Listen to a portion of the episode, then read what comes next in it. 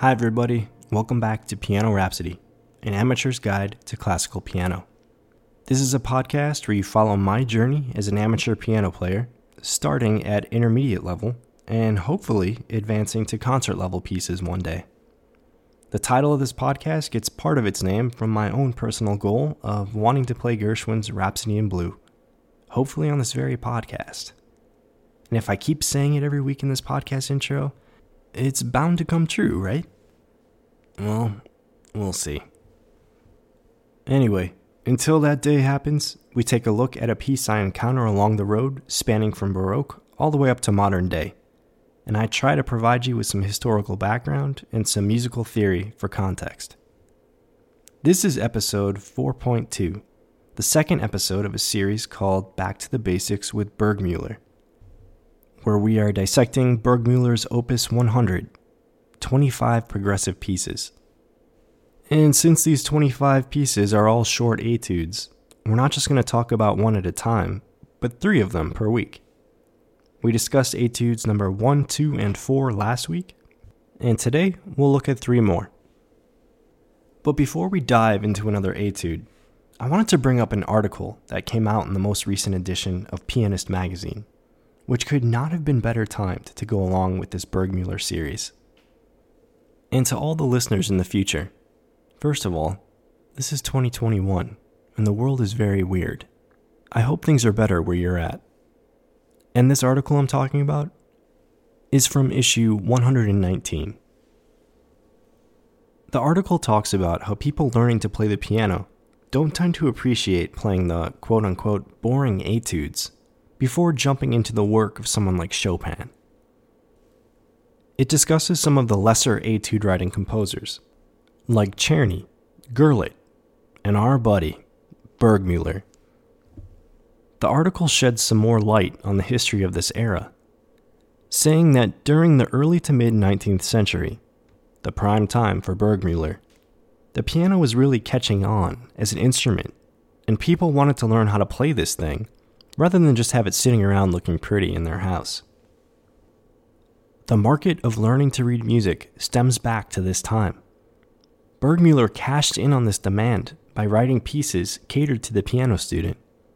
Most of the time, piano writing shooting for this market is dry and uninspired. But the article praises Burgmuller's writing as sophisticated and skillfully written. They even go as far as to single out Opus 100 number 2, an etude titled Arabesque. Hmm, sound familiar? Calling this simple little piece, quote unquote, wonderful. It's rare to see anyone outside of piano teachers even bring up the name Burgmuller.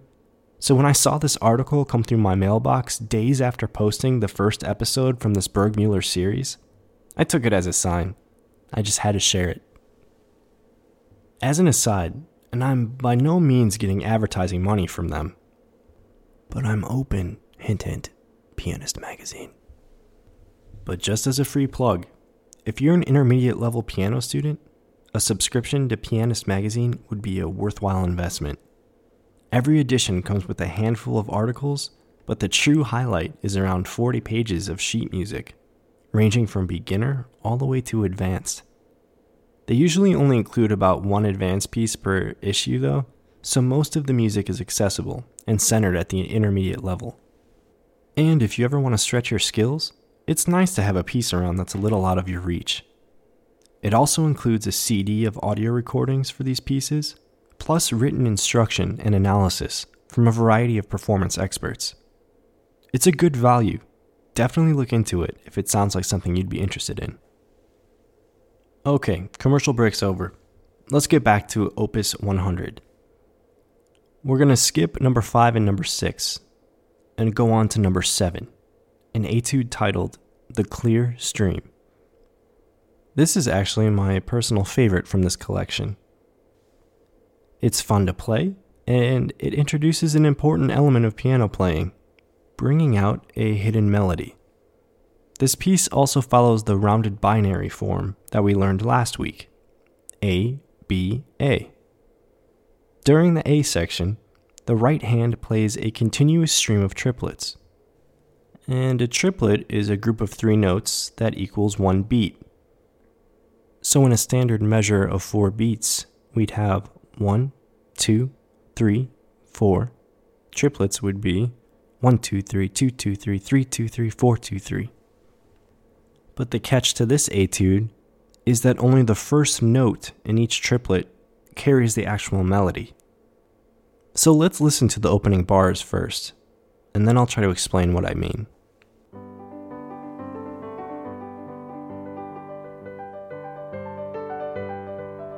Okay, let's try to break this down a little bit. I'm going to focus on the right hand and play it without any regard to the melody, just straight what's on the page.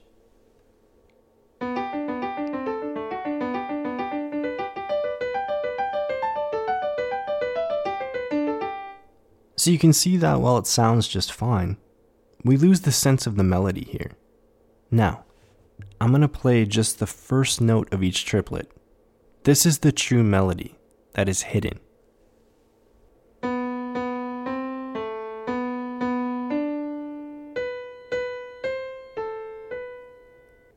So, as a performer, this is the sound that we are trying to emphasize and bring out. Everything else just icing on the cake. So, in order to do this, we play the first note of the triplet a little bit louder, and everything else a little bit softer. This should be subtle enough to make it all blend together, but the melody should come out clearly.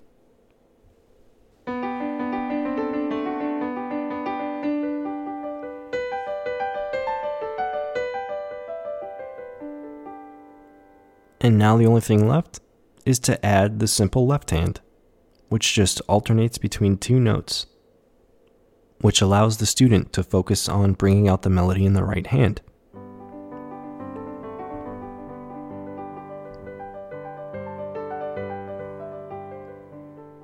There, much more interesting. The constant triplets are supposed to represent the clear water of a murmuring stream, like the title suggests.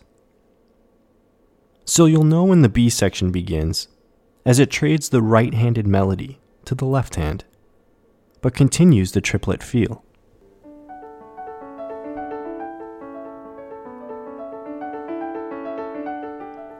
Then, to complete the ABA rounded binary form, we have a return to the A section to complete the piece. So, this is not only another good example of musical ABA form, but an example of creating a natural musical soundscape, and an exercise in drawing out a hidden melody. This is Burgmuller's Opus 100, number 7, The Clear Stream.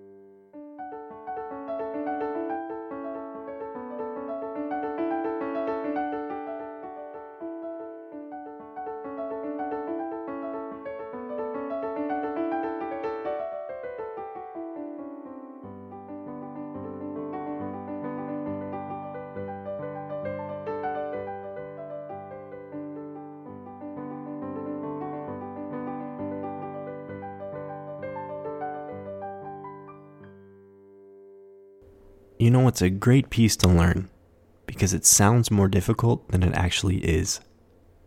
But let's move right along to etude number 8. This one is titled Graceful. This etude is a shameless exercise in practicing a musical ornament called a turn. Ornaments are flourishes that are not really essential to the melody or the harmony, but they exist to add decoration and make the music more interesting. Ornamentation was especially popular during the Baroque era, and this particular etude has kind of that ornate Baroque feel because it's loaded with examples of this turn ornamentation. Let's hear a few measures so you can get an idea of what I'm talking about.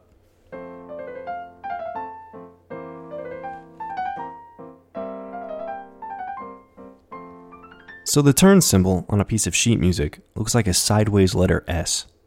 When you see that symbol above a note, we're going to call this the home note.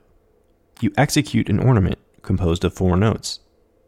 The note in the scale above the home note, and you come back down to the home note. Take the note in the scale below the home note, and then you end it by coming back to the home note. So again, to shorten that, you go above, home, below, home. So you can see why it's labeled with an S, as it kind of snakes around the home note.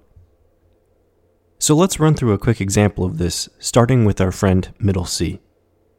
So if we saw a sideways S above a C during a piece written in C major, to execute the turn, we would start on a C, go up to D, go back home to C, go down to B, and then come back home to C. But because this is just an ornament, all of this must happen very quickly. So, in actuality, it should sound something like this. And you'll hear plenty of examples of this during the etude, as it's the major lesson here.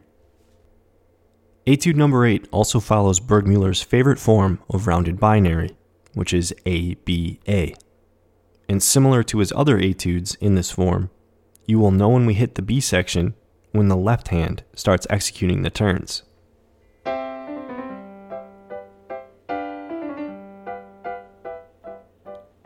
Then we return back to the A section, where the right hand resumes the lead and takes us to the end.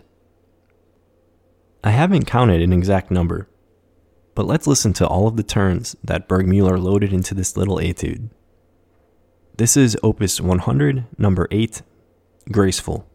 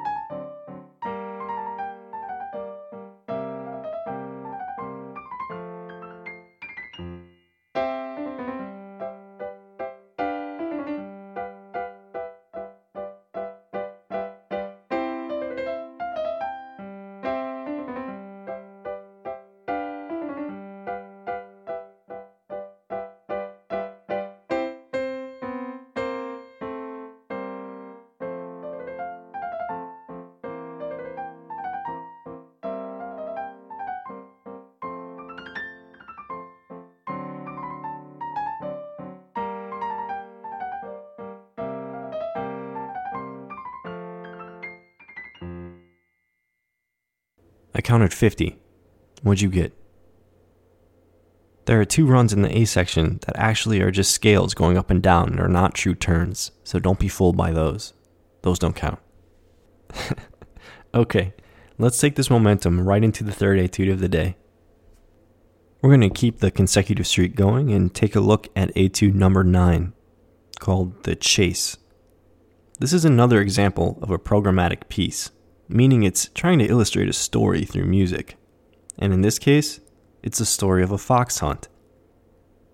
This piece also takes a break from rounded binary form and utilizes something we haven't talked about since the very first episode with Für Elise the rondo form. To review, rondo form is A, B, A, C, A. So let's kill two foxes with one stone and tell the story of this piece while going through the rondo form. So the piece actually opens with an introduction, marked with the instruction imitating hunting horns.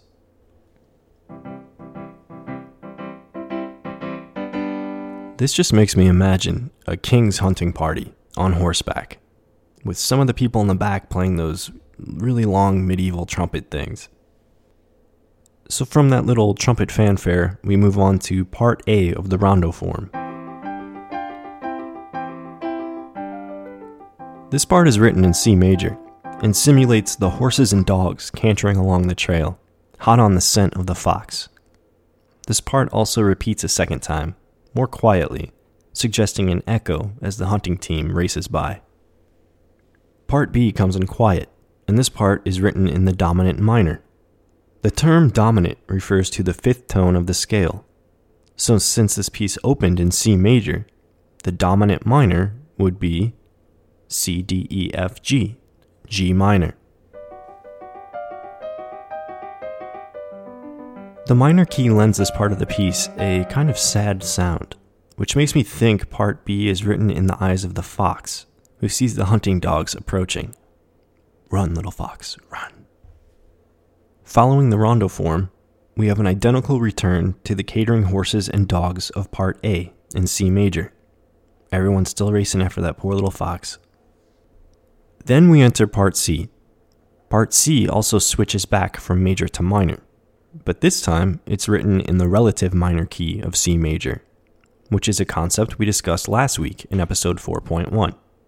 To review, a relative minor is the key a minor third, or a whole step plus a half step, down from the major key. And both of these keys share the same notes, only in a different order. So the relative minor of C major is, I'll give you a quick second to think and remember. Just remember it's a whole step and a half step down from C. So that is A minor. I'm sure all you smart listeners got that one right. So part C is also written in a sad minor key and is marked dolente, which means sorrowfully, or perhaps more fittingly, mournfully. Because I'm pretty sure this is the part of the piece where our little fox friend gets eaten by the dogs. So much for the fox and the hound, huh? So after we say a quick word for the fox, the rondo form completes with a return to part A, where the horses and dogs gallop away with their prize. Then we have an outro, similar to the introduction, with an echo of the hunting horns, which start out loudly and taper off quietly and more quietly as the hunting party disappears across the horizon. So, see if you can appreciate this little story of a sad, unlucky fox. Written in the rondo form, of A, B, A, C, A. Keep in mind that parts B and C switch to minor keys, so that's your tip off. Here's Burgmuller's Opus 100, number 9, The Chase.